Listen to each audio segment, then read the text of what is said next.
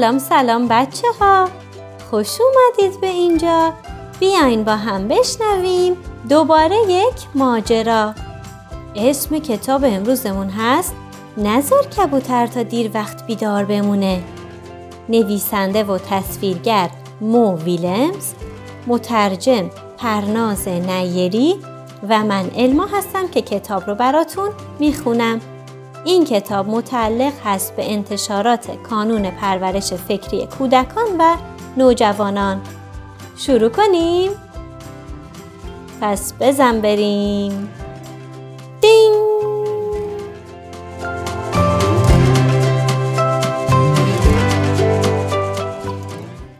چه خوب شد اومدی. ببین دیر وقته. من باید دندونامو مسواک بزنم. می‌تونی یه لطفی بکنی؟ نزار کبوتر تا دیر وقت بیدار بمونه. ممنونم. اول از همه باید بگم من اصلا خسته نیستم. راستشو بخوای انقدر سر حالم که می‌تونیم با هم یه مهمونی حسابی را بندازیم. موافقی؟ نه؟ ای بابا از دست تو.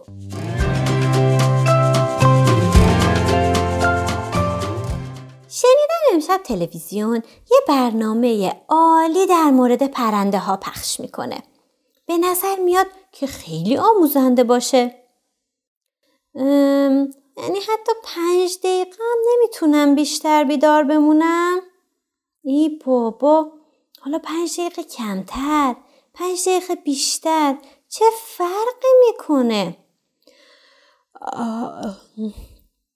چی چی چی؟ من؟ نه من خسته نیستم. می‌دونی خیلی وقت با هم درد و دل نکردیم. خب تعریف کن ببینم. امروز چه کارایی کردی؟ وای یه فکر عالی دارم. بیا با هم ستاره ها رو بشمریم.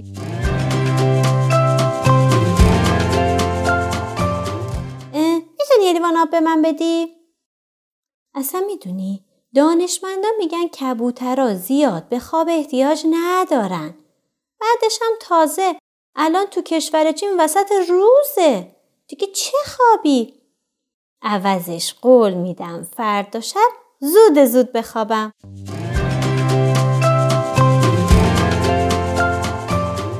آهای یکی به دادم برسه اینجا یه کبوتر هست که دلش نمی‌خواد بخوابه. خواهش. ببین خرگوش کوچولی نازنازی منم دلش نمی‌خواد بخوابه. دلت میاد بهش بگی نه؟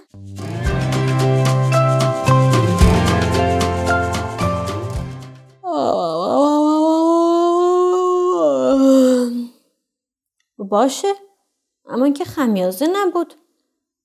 داشتم کیش قص به خودم می‌دادم. با اینکه صد و ده درصد بیدار بیدارم خمیازه کشیدم. اشکالی داره؟ مگه دیدی من دیگه خمیازه بکشم؟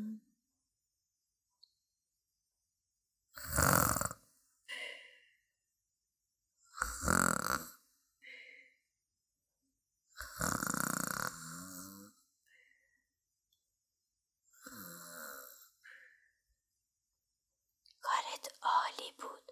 ممنونم. شب خیر قصه ما به سر رسید. بچه آروم صحبت می‌کنم که کبوتر یه موقع بیدار نشه. شما هم شبا به موقع بخوابید. صبح که بلند میشید سر حال و بانشات باشید. مراقب خودتون باشید. تا یه قصه دیگه یه کتاب دیگه. یه روز قشنگ دیگه. یا شایدم یه شب قشنگ دیگه. خدا نگهدار.